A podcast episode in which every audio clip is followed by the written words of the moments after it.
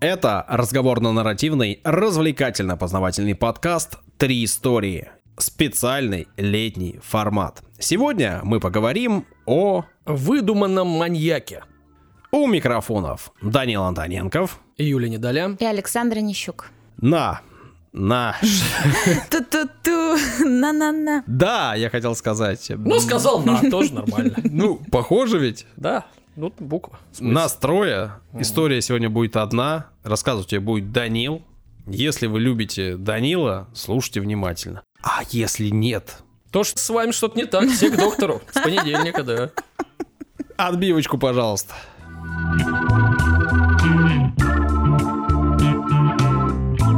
Рубрика Ваши замечательные комментарии. Ты какая. Нет, Саш, надо говорить просто рубрика комментарии. Вот, да. Ребята, а у нас комментарий от Павла Лунева. Вот. Павел был у нас в гостях. Если кто пропустил. Да. да на А комментарий он писал еще до да. этого момента. Мы только до него сейчас добрались. Так он так называется, удивительный комментарий в кавычках. Ну, потому Павел что красавец. Павел слушает наш подкаст. Ну, поехали. Здравствуйте. Слушаю вас с ноября 22 года. Наткнулся не случайно на подкаст. Искал специально после знакомства с Сашей. Да, но мы об этом немножко в подкасте поговорили. Он да. рассказал про подкаст, и мне стало интересно, о чем вообще идет речь. Был в Санкт-Петербурге в отпуске один. В свободное время, гуляя по городу, слушал вас, и зашло. Сразу загрузил несколько выпусков заранее на дорогу домой, чтобы в поезде слушать без интернета. Слушал с удовольствием, слушал сначала старые выпуски июля, и мы об этом тоже поговорили. А я не слушала. А, потом и какие-то еще. А сейчас обратил внимание, что прослушано достаточно много выпусков, но не подряд. Буду дослушивать дальше. Сейчас был в отпуске, ездил с женой в машине в Казань. Дорога долгая, музыка успевает надоесть. Включил ваш подкаст. Слушали с женой с удовольствием. В этот раз прослушали все выпуски со 119-го. С космонавтом. Очень классный э, выпуск, Андрей Иванович. Наконец-то решил и я оставить комментарии. Так как вы ждете комментарии конструктивные, то ловите. Вот, начинается самое интересное. Подборку тем обсуждать не буду, так как понимаю, что придумать, о чем рассказывать историю, это целиком и полностью ваша прерогатива. Могу сказать за себя. Очень понравились истории про круассаны, космонавта, летчика, э, который э, эвакуировался из Мига. Моя история, кстати. А тот продолжал летать. Хочу акцентировать внимание, что это был именно летчик. Ну, человеку можно верить, он да. диспетчер. Да. Хоть выпуск его часто называли пилотом. Пилот управляет гражданским воздушным судном, а летчик боевым. Пирата-капитана а это далее и, и, и э, идет, что ему нравится, какие выпуски. Про пирата-капитана, который всю жизнь терпел неудачу. Это Сашина история. Фобии. Моя история. Про крыс-спасателей. Юлина история. Видите, как я все помню. Непотопляемом коте. Моя. Чувствуете, у меня-то больше, конечно, истории, которые Павлу понравились. И еще многие истории. За последнее время ничего так не поразило, как история про палец смерти или Брайникл. Ага. Пожалуйста, Чья история, пожалуйста, да? моя, конечно.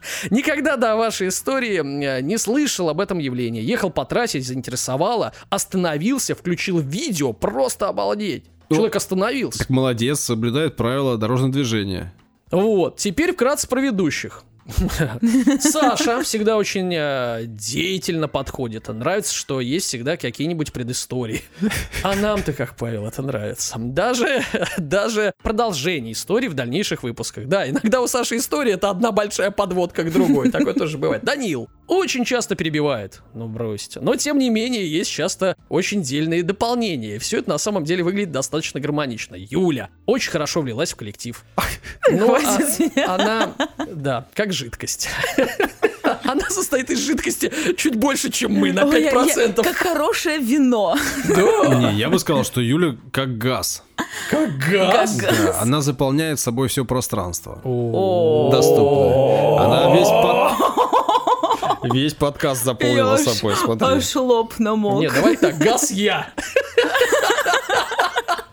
Юля жидкость. Ты, Саша, что-то твердое. Ладно. Вообще, мужчине не стыдно быть твердым. Да, да, да. Смотри, ты дубом имеешь в виду? Ладно. Да, бревном. Так, ребята, комментарий от Павла заканчивается. Значит, Молодец, Юля. Комментарий получился очень объемным. Да бросьте. Но какой уж есть. Хотел по максимуму выразить свое мнение. В общем и целом, вы большие молодцы, что занимаетесь этим. Желаю вам дальнейших успехов, развития всех. Да, Обнял. вообще круто. А, Павлу спасибо за комментарий. Еще раз спасибо за то, что добрался до нас. Надеюсь, что слушаешь и этот выпуск. И если вдруг вы уважаемые слушатели, я так обращусь официально, пропустили выпуск с Пашей, то послушайте, там интересно, много чего нового мы узнали, я вот совершенно точно много. Марбиса пишет нам. Пользователь с именем Марбиса. Случайности не случайны, называется комментарий. Все серьезно, автор названия. Слушаю подкасты по утрам вместо радио уже достаточно давно. Мне нравится выбирать ту информацию, которую я потребляю. Саш, ты потребляешь информацию? Да, Мгм, мгм. Не злоупотребляешь? мне кажется, что иногда зло употребляю. Смотря какую информацию. Я вообще много слушаю подкасты. Хорошо. На ваш подкаст наткнулась случайно в рекомендациях и теперь рада, что у меня впереди дофига сезонов. Не останавливайтесь. Саш, сколько, сколько у нас сезонов? Ну, мы не делим Не наш делим. подкаст на сезоны. Ну, Но выпусков много. Да. Так что круто. Приятного прослушивания всем, кто нас слушает. И Марбисе том числе. Ну и привет. Пишите комментарии. Apple Podcast, CastBox, ВКонтакте, Телеграме. Везде, везде, везде пишите. Мы будем читать. Юля меня передразнивает. Я хотела, э, ну, если бы я, конечно, битбокс умела делать, я бы сейчас бы сделала бы, но я не умею. Я всегда, кстати, хотела научиться. Мне кажется, это так сложно. Данил. Да, история о выдуманном маньяке. Ага. А, да, я вижу, как тебе интересно. Значит, э, ну, кто это? Кто это? Это некий Стуре Бергвал, психопат, который признался в 30 убийствах, совершенных с 64 года по 93, естественно, 20 века. В суде его признали виновным, приговорили к пожизненному заключению. Но вскоре выяснилось неожиданное. Вот об этом и поговорим. В 2000-х годах журналист, расследователь Ханнес Аростам следил за вот этой историей, которая шокировала всю Швецию. Э, А именно судом над э, этим Стуре. Э, Его обвиняли в серии убийств детей, семейных пар, э, с особой жестокостью он их совершил. Фотографии э, подсудимого постоянно появлялись э, там, условно, на- у, у них на Первом канале, по радио и так далее. В общем, то есть известный был по тем временам э, персонаж. Ну и люди, общественность разделилась на два лагеря. Первый находил признание Стура достаточно убедительными, как и э, выводы следствия. А, вта- а второй лагерь э, высказал мнение о том, что ну, вообще-то вообще человек неадекватный, слишком, ну, его вообще напичкали лекарствами, он не, не- несет какую-то дичь, и они ну, не, не верят, что он мог э, там справиться с 30 там, э, людьми. Ну что, изначально вот этот журналист, он не собирался выяснять, виновен ли этот э, Бергвал или нет. Не его задача была. Он вообще хотел снять документальный фильм о дебатах, которые э, разогрелись вокруг э, этого маньяка. Ну, типа ставил. люди спорят, ему Да. стало интересно, что да, люди да. спорят, и решил показать, как это Да, и, происходит. вы- да, и там выяснить разные мнения, просто послушать. Он журналист, то есть он общается с людьми. Но погрузился в дело маньяка, между прочим, в котором э, было более 50 тысяч страниц дела. Ну и начал э, всякие находить странности и несостыковки. Которые А, до него были незаметны. ну, кто-то, видимо, замечал, кто-то нет, но в целом его посадили пожизненно. А ну, например, пару несостыковок. Задавались вопросом, как э, Стуры мог совершить убийство 14-летнего Томаса а, Блумгрена, если сразу несколько свидетелей утверждали, что видели его в этот день в церкви, которая расположена была в 400 километрах, например. Или почему маньяк описывал якобы убитую им Терезу, э, как блондинку с бледной кожей, идеальной улыбкой, но судя по э, фотографиям, приложенным к делу, она была смуглой, темноволосой и без двух передних зубов. Например, никого это не смущало. И, наконец, как так случилось, что следствию не удалось найти ни одного неопровержимого доказательства вины? Ни следов ДНК, ни орудия убийства, ни мотива преступления. То есть все чисто с его слов просто, и все? А, Да, сейчас будем об этом говорить. В общем, против, как его назвали, шведского Ганнибала Лектора, ну, а, вообще там СМИ да, а, дал такое имя, не было ничего, кроме его собственных показаний. Ну и этот журналист решил сам поговорить со Стура Бергвелом в итоге. Ну, начнем сначала. Да. Это была предыстория, Саш, да, как ты любишь. в твоих красавчик. традициях. Красавчик, вот. Родился Стура в 50-м году в многодетной семье э, в провинциальном городке Корснос. Был любознательным, но учился не очень хорошо, тяжело давалась учеба. Вот такая цитата от него. «У меня были интеллектуальные интересы, однако я так и не смог получить приличного образования. Я испытывал комплекс непол- неполноценности по отношению к братьям и сестрам, потому что они все закончили университет, имели академические профессии, в то время как я являлся неудачником и испытывал колоссальное чувство одиночества. То есть это важно, как э, психологический портрет. Стура связался с плохой компанией, начал употреблять наркотики и алкоголь. Э, ну, пытался, естественно, сбежать от одиночества, от э, всяких плохих мыслей. Ну и, Очень плохой метод бежать от одиночества и плохих мыслей. Алкоголь, наркотики. да, мы это осуждаем. И знаем точно, да? И по этому пути не идем. Знаем, да, не ходим. вот. Значит, в 70-х Стура обвинили в сексуальных домогательствах э, в отношении четырех э, несовершеннолетних. После чего отправили психушку. Лечение э, проходило с переменным успехом.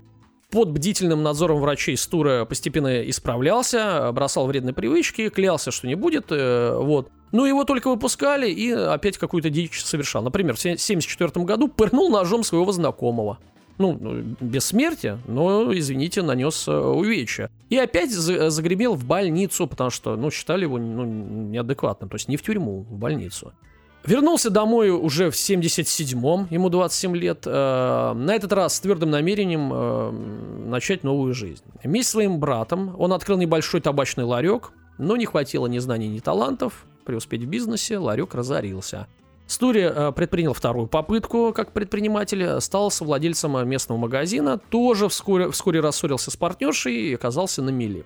У Стуры не было денег даже на продукты, он решился на отчаянный шаг, попытался ограбить местный банк, переодевшись в костюм Деда Мороза.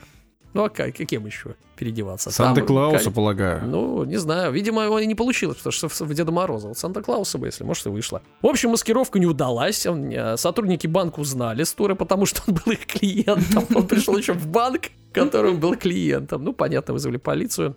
Отправили его опять в больницу. А, Вот. А, И вот уже другая больница, а конкретно Сеттерская больница, она сильно отличалась от, от других лечебниц, где он был. Здесь э, содержались не только безобидные шизофреники, а реальные убийцы-психопаты. а, Вот, закрытые за страшное преступление. К ним постоянно приходили психиатры, следователи, криминалисты, расспрашивали э, об их э, преступлениях. Охранники, естественно, были к ним, э, ну, а- с особым вниманием э, к ним относились. А на таких, как Стуры, было всем плевать. Ну, потому что он не, не убийца. Местный не дурачок? маньяк. Да, да, да. Не опасный. Вот. И это его ранило. Самолюбие.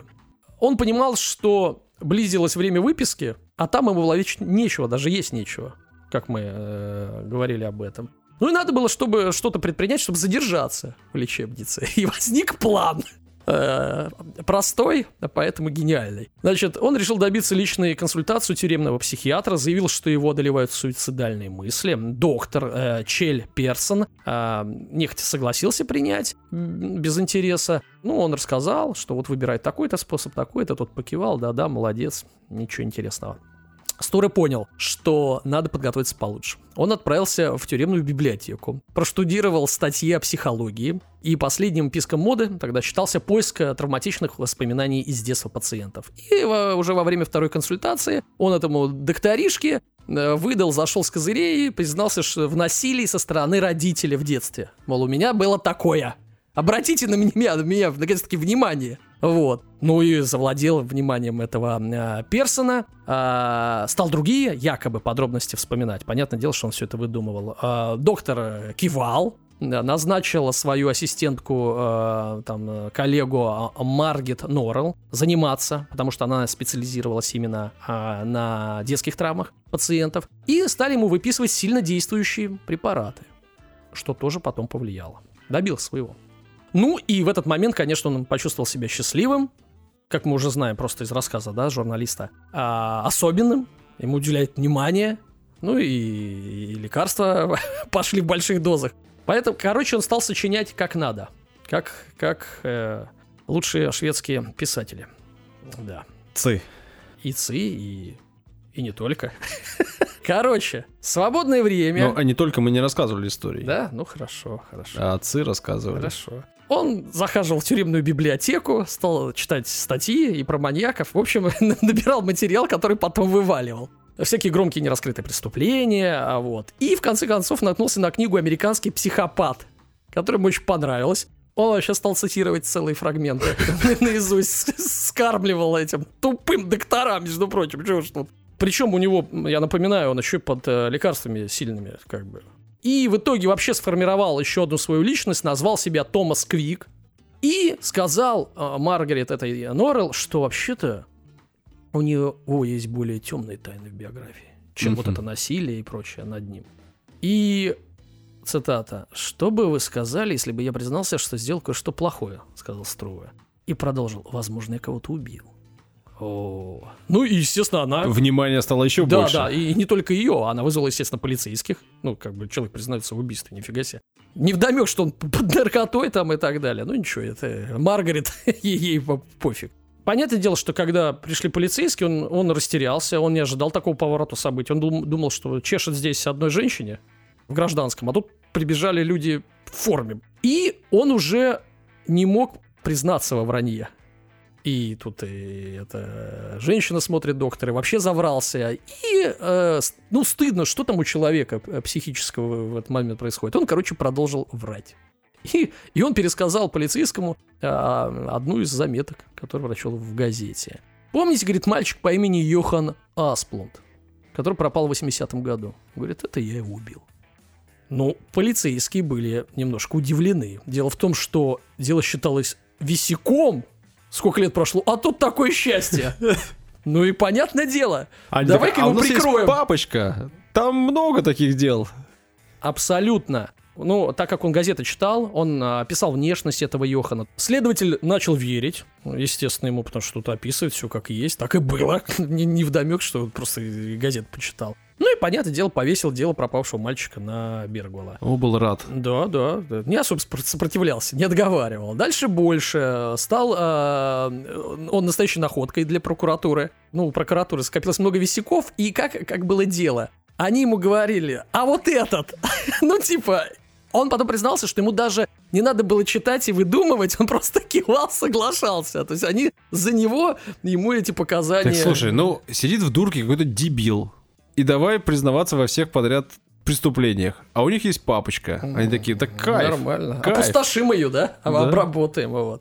Ну, э, в общем, пишет э, Стура, я признался в убийствах, потому что хотел быть интересным пациентом. Чем более отвратительнее я, в кавычках, вспоминал детали, тем больше рад э, был мой терапевт. И А ей добавил, тоже и писать э, ра- работу какую-нибудь, знаешь, чем да, интереснее персонаж, тем лучше. Ну и, э, в общем, э, далее что он рассказывает, да, цитата. «Мне не нужно было напрягаться, чтобы рассказывать все это. Обычно одной газетной статьи было достаточно, остальная информация всегда поступала во время допросов от самой полиции, я соглашался, и все хорошо. Вот так это работало. Таким образом, пациент психушки признался в совершении как минимум 30 убийств, изнасилований, 8 из которых дошли до суда. Ну, то есть, все-таки 22 не дошло, ну, не хватило, видимо, каких-то доказательств. Совсем, видимо, что-то не то говорил, а тут вот прямо от, отштудировал 8. И казалось, ну, вообще прокуратуру не смущают э, свидетельства, э, которые вот э, указывали о том, что, ну, не мог он там-то и там-то быть в такие-то времена. И не было ни отпечатков, там, ДНК, орудий убийств, ничего не было. Ну, Ну, и да даже почерка. Маньяк всегда маньяк. У него есть какой-то почерк, а именно там предпочтение, э, внешний вид жертвы, там пол, Ну, потому что это связано как раз-таки с чем-то. Да, а тут он в разнобой. Вот этот, этот вообще бе- без разницы. То есть всех без разбора убивал и прочие действия совершал. Ну и ни один из свидетелей, опрошенных следствием, не видел подозреваемого рядом с местом э, преступления. Вот. А некоторые, наоборот, говорили, что мы вообще-то в это время видели его в другом месте. Все эти доказательства не- невиновности были проигнорированы, опираясь только лишь на показания самого э, Стура. э, и одну вещественную улику была все-таки. Кость Терезы Йоханссон, она была обнаружена на месте преступления, который указал Стура, которая при повторном анализе оказалась лишь древесиной с примесью клея. Ну, кость. Ну ничего, прокурор настаивал на обвинительном приговоре. Ну а что, он же прокурор. Но самое интересное, что адвокат Гуннер Лунгрен тоже выступил на стороне прокурора. Ну типа давайте оформим. Вот, ну и сам еще и э, сам пациент выступил, как говорится. Тут все сошлось. Ну и, понятное дело, его приговорили. И уже после суда врачи внезапно спохватились, что количество препаратов, которые они ему выписывают, ну, вообще как бы многовато, и пора сокращать, что так он долго не протянет. Переборщили. И после того, как ему стали от- отменять препараты, э, его сознание прояснилось, он начал страдать синдромом отмены, э, это привело к реальному, э, к реальным суицидальным мыслям, а не выдуманным, о которых он Что-то я тут наворотил. Да, говорю, господи, я уже ну, там расследование и так далее. В общем, он не хотел общаться ни со следователями, ни со следователями, ни с психиатрами. Полностью закрылся, ну, сидел, естественно. Закрылся в прямом переносном смысле. Значит, осознал, что сотворил собственной жизнью, куда его это все это принесло, и никак нет возможности исправить ситуацию. Все, сидит человек. И в 2008 году познакомился с человеком, который неожиданно ему протянул руку помощи, тот самый журналист э, Ханес Ростом. А, они встретились э, в психиатрической лечебнице, где содержался подозреваемый, и, по словам э, Стуры, между ними сразу завязался доверительный разговор. Э, журналист аккуратно его расспрашивал, как проходили допросы, там, типа, скажите, вы употребляли что-то, когда вот записывали этот видеоматериал? И в этот момент, как вспоминал Стура, он подумал, что, ну, что это шанс, и сейчас что-то будет. И он ему все рассказал, э, всю правду, что я все выдумал, вот, наступило облегчение. И, конечно, э, журналист, как хороший человек, не мог остаться в стороне, там, и, э, в общем, подтолкнул э, провести расследование, да, и э, Стуры назначили нового адвоката, уже не такого изговорчивого, типа, а, давай, как бы, нормально, поехали. Как общественный адвокат называется. Да-да, вам, вам будет предоставлен адвокат, не бесплатно. вот это. Да, бесплатно. Э, он Теперь он уже отрицал свою вину с туры. И в 2013 году, после 20 лет заключения, был реабилитирован, оправдан, вышел на свободу. Но, к сожалению, вот журналист а, Ростом, который не то чтобы сдружился, но вот его понял и как-то, ну, спас жизнь какую-то часть, да, вернул ему. А он, ну, не успел дожить до этого, потому что он умер от рака в 2012 году, то есть не дождался освобождения вот своего, как говорится, я не знаю, там, визави. А, сегодня Бергвал живет один на севере Швеции, производит впечатление добродушного учителя на пенсии, вот, э, остаются узнаваемой фигурой у себя э, на районе. Ну, его все знают, но э, его никто не беспокоит, он никого не беспокоит. Вот. Но некоторые угу. до сих пор подозревают его в двойном блефе. То есть он реально типа убил, а потом соврал, что он соврал и он таким образом вышел. Ну, всегда найдутся люди, которые там верят, не верят. Вот, э, друг покойного журналиста говорит, что он, Струве, признался, э, что ему очень повезло, что люди так добры к нему и не думают, что он злой после всего того, что он натворил. Вот такая история. Слушай, мне показалось, что ты в самом начале сказал про пожизненное что-то, нет? Ну, Или... его посадили пожизненно, а, и он ну, сидел, а выпустили, я, а выпустили через 23, потому что оправдали. Все так понятно. бы и сидел дальше. Ну, это да.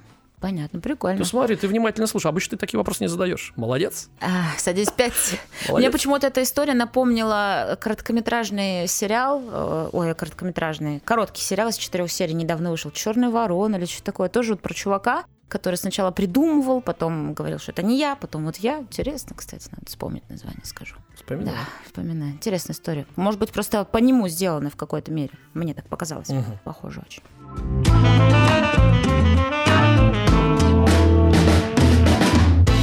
Итак, продолжаем э, летнюю специальную рубрику «Так говорил Стэтхэм». А она закончится когда-нибудь? Да, ну, с летом, наверное, только если. Да ну? Да. То точно? Не знаю. Ну, блин, есть паблики, знаешь, такие, как там? Подожди, у нас одна история одна история, короткий выпуск. Люди хотят больше. Я напоминаю. Я возражаю. За... Ничего страшного, принимайте. Значит, э, ребята, я зачитываю флешмоб наших людей, которые в Инстаграме устроили у Стэтхэма под его всякими постами серьезными, где он очень серьезный и в очках. Они пишут якобы вот цитаты, которыми им, э, ему и не принадлежат, но подписываются им. им. Итак, клади навоз густо, в амбаре будет не пусто. Джейсон Стэтхэм. Если хочешь идти, иди. Если хочешь забыть, забудь. Песня такая есть, Нет, да? это Джейс Стэнхэм. Это. Максим. Далее. Я вообще делаю, что хочу. Хочу импланты, звоню врачу. Джейсон Стэнхэм. Вот, Юле понравился. А ты не хотел, чтобы Юля посмеялась? Не хотел эту рубрику? Нет, у меня, у меня все. Сразу стало приятнее намного. Вот. Какая Максим? Если хочешь идти, иди. Это, Это же Киркоров, Филипп Киркоров, конечно. Максим. Ладно. Спасибо всем, кто дослушал до этого момента. Даня, спасибо за историю. Пожалуйста. Юля, спасибо за внимательность. Мы рассказали, вы послушали. Если есть желание нас поддержать материально, сделайте это. Как это сделать, вы знаете, если вы являетесь нашим постоянным слушателем. Если нет, а попробуйте догадаться. Угу. Комментарии пишите, мы их читаем. Всем спасибо, пока-пока. И еще вообще-то мы всех зовем в Телеграм. У нас там очень активно и интересно. Пока-пока. До свидания. Давайте без вранья жить.